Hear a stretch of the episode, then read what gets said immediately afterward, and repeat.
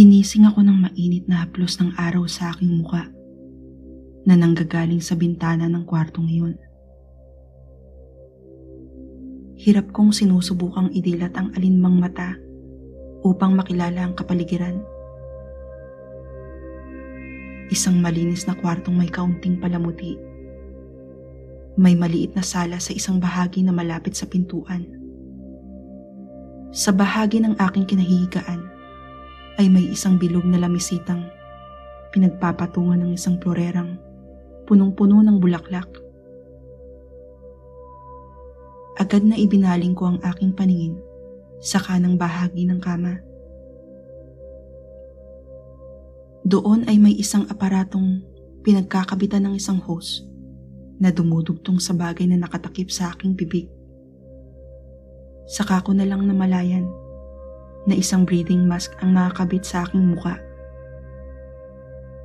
May dextrose ding nakakabit sa aking kanang kamay. Ako ay nasa hospital. Hindi ko alam kung bakit ako naroon. Bumukas ang pinto at pumasok ang isang babaeng tila ay isang nurse. "Sir, gising na po siya." Anito sa lalaking kasunod niyang pumasok. Hindi ko kilala kung sino sila. Nilapitan ako ng nurse at chinek ang aking kalagayan. Hindi ko yun inalintana. Interesadong napukaw ang atensyon ko ng binatang lumapit na rin sa aking hihigaan. Naririnig kong may sinasabi siya sa akin. Ngunit tila hindi ko siya naintindihan. Hindi pinoproseso ng utak ko ang pumapasok sa aking tenga. Nais ko siyang kausapin at tanungin. Ngunit wala ring lumalabas sa aking bibig. Matapos magsalitay, ngumiti siya sa akin at niyakap ako. Sapat upang ako'y mapahinahon. Hindi ko alam kung sino siya. Pero bakit parang kilala siya ng puso ko? Sino ang lalaking iyon? Parehong tanong na itinatanong ko rin sa aking sarili. Sino ako? Isa pang lalaki ang pumasok sa kwartong yun. Isang doktor. Kinausap niya ang binatang kanina ay nasa aking tabi. Ilang saglit pa'y natapos ang kanilang pag-uusap. Pareho silang lumapit sa akin. Kinamusta ng doktor ang aking kalagayan. Kinuha mula sa nurse ang ilang papel at kanyang tiningnan at kinausap ito. Maya't maya pa ay nanlabo na ang aking paningin at ako'y nawalan muli ng kamalayan.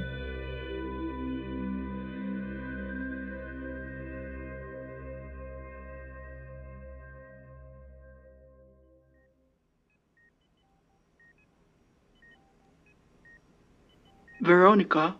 Pinig kong tawag ng isang malalim na tinig. Natauhan na lang akong nasa harapan ng isang doktor. Siya rin ang doktor na aking nakita nang huli ako nagkamalay. Nakaupo ako sa harap ng mesang nasa pagitan namin. May dalawang papel at lapis. Ang isang papel ay may guhit ng pentagon. Veronica, let's continue with the test. Same procedure. Wika niya sa akin. Ano pong test? Pagtataka kong tanong sa kanya. You don't remember anything? Balik niyang tanong sa akin. Hindi ako nakasagot.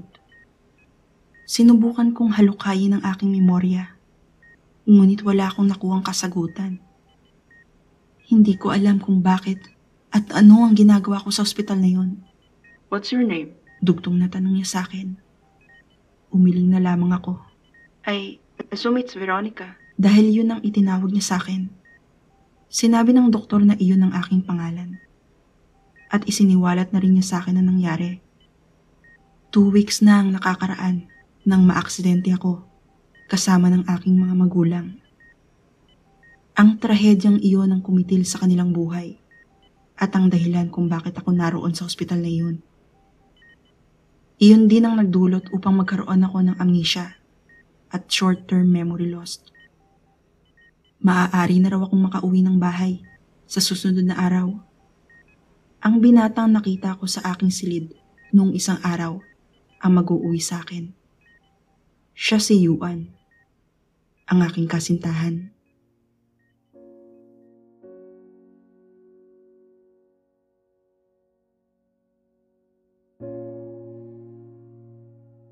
Nagkamalay akong nakaharap sa dalawang puntod.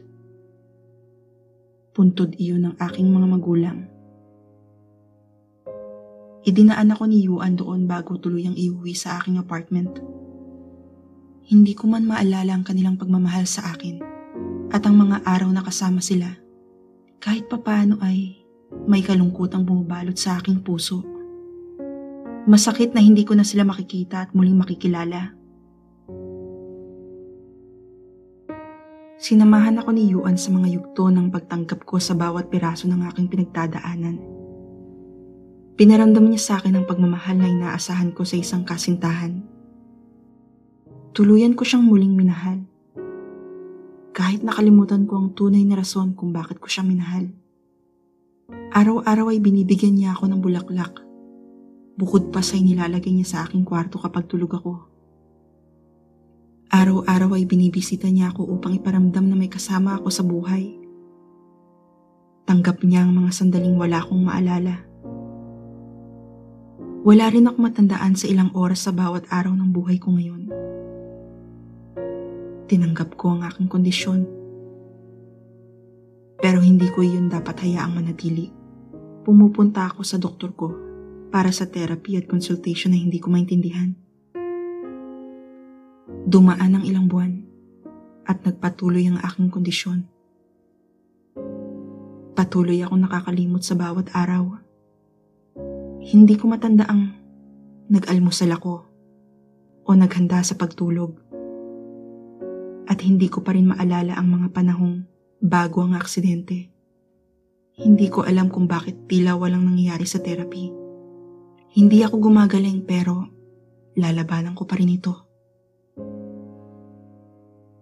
Isang araw sa aking paggising ay bumungad sa akin ang bulaklak na nasa florera sa tabi ng aking hinihigaang kama. Parehong bulaklak na dinadala ni Yuan sa akin sa araw-araw. Yellow orchid iyon. I appreciate the gesture but it's not my type. Nahihiya lang akong sabihin sa kanya but this time I will let him know. Pagkatapos ng trabaho ni Yuan noong araw na yun, ay agad siyang bumisita sa akin at nagdala ng makakain. Mukhang wala kaya atang appetite ah. Akala ko pa naman magugustuhan mo. Paborito mo to, di ba? Wika ni Yuan sa akin na may halong pag-aalala. I don't think I like seafood now. Pagtapat ko sa kanya, maybe nagbabago na rin ang taste profile ko. Simula ng aksidente. Sabay ngiti nito na may halong pagtataka. Really? Are you playing prank with me? Yesterday, same lang naman ang dinala ko sa'yo pero naubos mo. No, hindi ko lang siguro gusto ang lasa ngayon. Hindi ko na naman maalala ang nangyari ngayon kahapon. Although, I think I'm making progress. Dahil meron namang mga nare-retain sa aking memorya. Hopefully, tuloy-tuloy lang ang progress na to. Napatango na lamang din si Yuan ang sabihin ko ang tungkol sa bulaklak. Minsan, pati pananamit ko at pananalita ko, napapansin na rin niyang pabago-bago. Nag-decide kaming pumunta muli sa doktor, kahit malayo pa ang nakaschedule naming visitation. Hindi ko maalala kung ano ang naging findings ng doktor. Hindi ko pa rin naman nakakausap si Yuan about doon. Mula noon ay tila dumalang ang kanyang pagbisita. Minsan magigising na lang akong nariyan na pala siya pero agad rin aalis. Tila hindi na siya kagaya ng dati na palangiti at palabiro. Marahil ay dahil din sa akin. Kasabay kasi noon ay madalas akong mawala ng malay. Minsan nagigising na lang akong may ibang ginagawa. Nasasaid na siguro ang kanyang pasensya. Hindi ko kakayanin kung mawawala siya sa akin. Wala akong kaibigan. Wala na rin akong ibang pamilya. Siya na lang ang katuwang ko, kaya takot akong iwan niya ako. Isang araw, ay walang pasabing dumalaw ako sa kanila. pinapasok ako ng kanilang kasambahay at sinabing nasa sala siya. Tahimik kong tinungo ang sala at naabutan ko siyang may kausap sa telepono. Hindi ko ipinapaalam na naroon ako. Nagkubli ako at nakinig. Yes, pasend na lang na message sa number na yan. Sambit niya sa kabilang linya at nagpatuloy ako sa pakikinig. I miss you, Angel. I will see you tonight at 7. Love you. Iyon ang sunod kong narinig na mas ikinabigla ko. Hindi ko nakayanan at napatakbo ako palabas ng bahay nila. Umiiyak akong umuwi. Dumiretso sa kwarto at doon po'y tinuloy ang pagluha. Masakit para sa akin ang aking narinig. Si Angel? Mahal niya si Angel? May mahal na siyang iba? Kinagabihan ay dumating siya. Umupo kami sa sala at nag-usap. Hindi ko na pinalagpas ang pagkakataong iyon. Lalo at inabutan niya akong lumuluha. Why are you here, Yuan? Bungad kong tanong sa kanya na alam kong ikinataka niya at kinagulat niya. I know about Angel, Yuan. I heard you sending a message to her pager. Dugtong ko. Unti-unti ay nagbago ang kanyang muka. I know where this is going. Pero I want to confirm it directly from him. Do you still love me, Yuan? Hindi siya nakasagot. Umiwas siya ng tingin. Si Angel na ba ang mahal mo? Veronica, hindi... Pinutol ko ang pagsasalita niya. Magkasabay kami? You? Angel and me? Dugtong ko. Hindi mo naiintindihan. Sagot niya nang mapansin kong may suot siyang singsing sa kanyang kamay. Engaged or married lang ang ibig sabihin noon. Anong hindi ko naintindihan, Yuan? Oo. Wala akong maalala sa kalahati ng bawat araw na dumadaan sa buhay ko ngayon. But it doesn't mean na ibibigay mo sa iba ang kalahating iyon. Mas matatanggap ko pa kung hihiwalay mo ko. Kesa may mahal kang iba habang tayo. At tuluyan ang bumuhos ang aking mga luha. Tuluyan ang sumabog ang damdamin ko. Sinundan ko iyon ng mabigat na tanong. Isang katanungang natatakot ako sa maaaring maging sagot. Ngunit alam kong kailangan kong malaman. Mas mahal mo ba siya? Ilang saglit na hindi siya nakaimik. Ngunit sinundan niyon ang bahagya niyang pagtango. Pagsang-ayon na mas lalong nagpaguho sa aking mundo. Gusto ko siyang saktan. Ngunit napigilan ako ng pagturo niya sa isang VHS tape na nasa ilalim ng TV. Matagal niya nang gustong ipapanood sa akin iyon. Sinubukan kong panoorin minsan ngunit sarili ko lang din ang nakikita ko sa video. Panoorin mo yan. I want you to understand why I chose her over you. I've already watched it, Yuan. No, you didn't. Hindi mo tinapos ang buong video. Tapusin mo. Utos niya sa akin at agad na linisan ang lugar na iyon. Lumuha akong napasulyap sa VHS tape na inilapag niya sa center table. May nagawa ba akong lubos niyang ikinasama ng loob na nakuhanan ng video? Kaya gusto niyang ipapanood sa akin iyon? Naghihinagpis ako. Ngunit sumagi rin sa isip kong alamin ang laman ng buong video. Mabigat man sa loob ko, ay ipinasok ko yun sa VHS player upang mapanood. Nakita ko ang sariling napaupo sa sofa sa video. I was wearing something I would not want to wear sa video. I was crying. Tumayo at kumuha ng tissue. At umupong muli. I don't even remember when I taped the video. Papatayin ko na sana ang VHS player nang biglang magsalita ang aking sarili sa video. Alam kong naguguluhan ka sa mga oras na ito. And I know you have a lot of questions about what is happening to you. Una na dyan ay ang katanungan kung sino ka. Kung sino ako. Veronica, I'm you. And this is not because of a short-term memory condition na meron ka. The truth is, wala kang ganong mental condition. Naguguluhan ako. Ano ba ang pinagsasabi ko sa video na ito? I know you don't remember half of your day on every days of your life. Iyon ay dahil ako ang gising. at ikaw ang tulog. Ako ang gumagamit sa iisang katawan na nagsisilbi nating tahanan. We have a mental disorder, Veronica. Dissociative identity disorder, or better known as multiple personality disorder. Or that's what the doctor thought noong nagsagawa sila muli ng test nang mapansin ni Yu ang pabago-bago ang personality natin. We are our own person, but we only have one body. Magkaiba tayo ng gusto. You have your own character. I have mine. I am the original owner of the body. And you.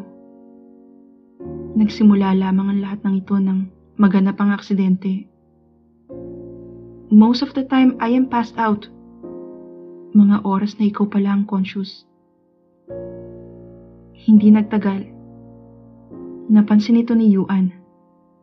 At doon nagsagawa ng test ang doktor.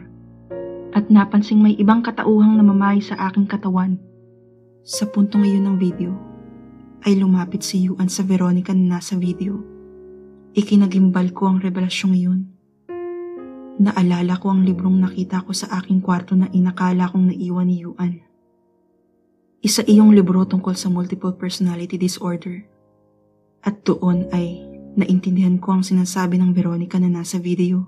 Heto. Sambit ni Yuan kasabay ng pag-abot sa akin ng isang susi. Hindi ko na namalayang nakabalik na pala siya. Itinuro sa akin ni Yuan ang isang maliit na box na nakakandado. Nakapatong pa ito sa itaas ng aking cabinet. Kinuha ko iyon at binuksan. Naglalaman iyon ng beeper. Mga larawan ni Yuan at ng aking sarili at ng isang singsing na kagaya ng suot ni Yuan. Ang beeper na iyon ang nakatanggap ng mensahe na kaninang pinadala ni Yuan sa totoong Veronica. Patuloy ang pag-agos ng aking luha, kasabay ng tila pagguho ng aking mundo. Hindi ko matanggap na nag-i-exist lang ako sa paghiram sa katawan ng ibang tao. Ngayon naiintindihan ko na ang lahat kung bakit wala akong maalala bago ang aksidente, na ang memoryang nananatili sa akin ay ang mga oras na ako ang gising. At hindi ang memorya ng orihinal na Veronica.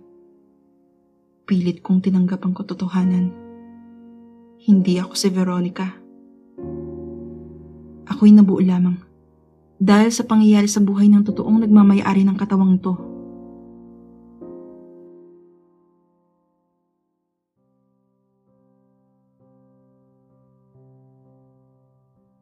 Angel, my angel, o angel ko. Yan ang endearment naming dalawa. Ani ni Yuan, habang inilalapag ang bulaklak sa puntod ng mga magulang ng totoong Veronica. Naroon kaming muli sa sementeryo at dumalaw sa kanilang himlayan. Doon din namin napiling pag-usapan ng lahat. Ikinuwento niya sa akin ang lahat ng nangyari. Kung paano naging sila ni Veronica. Kung paano niya nalaman na hindi ako ang tunay. Nalaman ko kung gaano niya kamahal si Veronica. Kahit sandali ng aking buhay ay naramdaman ko rin naman yun. Kung paano siya mag-alaga. Kung paano siya magmahal. Ngunit sino ba naman ako para humadlang sa pag-iibigan nilang dalawa? Napapikit ako't napaluha. Mahal ko si Yuan. Pero hindi akong nararapat sa kanyang pag-ibig. Hindi ako ang nararapat para sa katawang iyon. Kailangan kong umalis. Kailangan kong mawala. Kailangan kong magpaubaya. At sa pagpikit kong iyon, ay tuluyan akong nawalan ng malay. Tuluyang naglaho.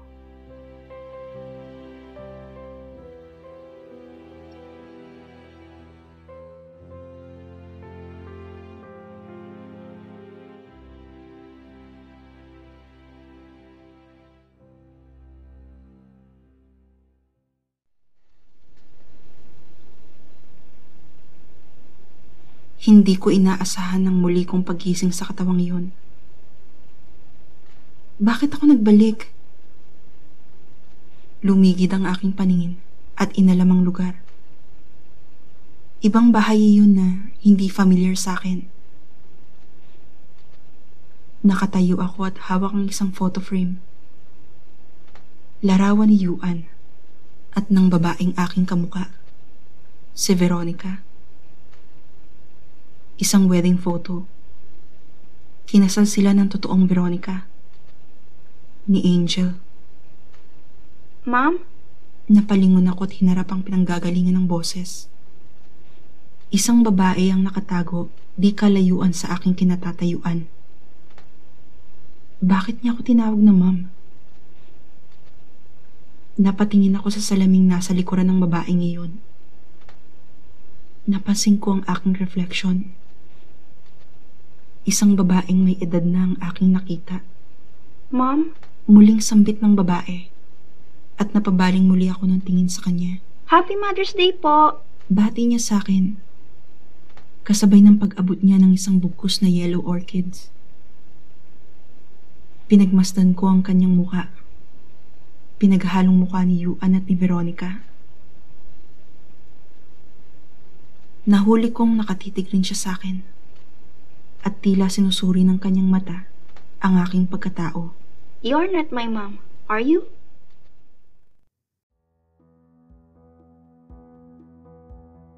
Nagbalik ako, taong 2020. Matapos ang 27 taon, patay na si Yuan. At ramdam kong labis ang kalungkutan ng tunay na Veronica. Sinisisi niya ang sarili sa pagkamatay ng asawa. Pinilit niyang ipa-cancel ang flight upang i-celebrate ang kanilang wedding anniversary na dapat ay delayed celebration dahil sa hectic schedule ni Yuan bilang isang piloto. Nag-crash ang eroplanong minamaneho ni Yuan na dahilan ng pagkamatay nito. Nagdulot ito ng matinding depression kay Veronica, kaya't bumalik ang kanyang mental disorder.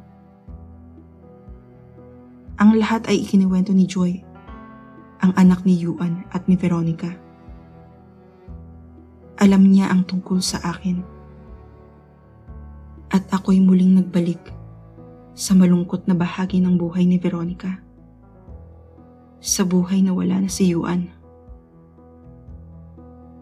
Pinilit kong muling magpaubaya. Ngunit tila ayaw nang magising ng totoong Veronica, ni Angel.